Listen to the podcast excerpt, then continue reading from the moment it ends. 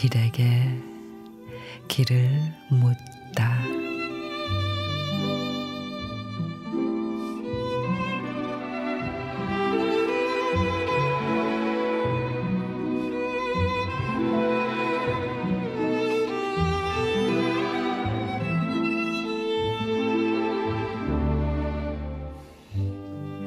이제 나무를 바라보더라도 10년 후의 나무를 바라보기로 합니다. 이제 산을 바라보더라도 10년 후의 산을 바라보기로 합니다.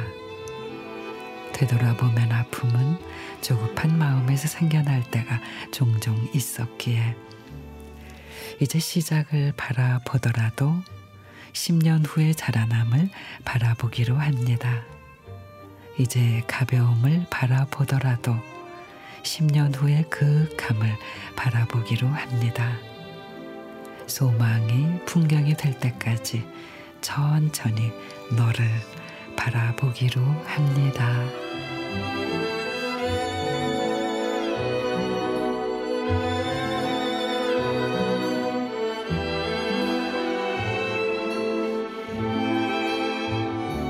홍수희 시인의 멀리 바라보기 가까이서 보면 한낱 돌, 돌덩이일 뿐이지만 지구에서 보면 반짝이는 별이 되듯 멀리서 바라볼 때 더 빛이 나는 게 있습니다.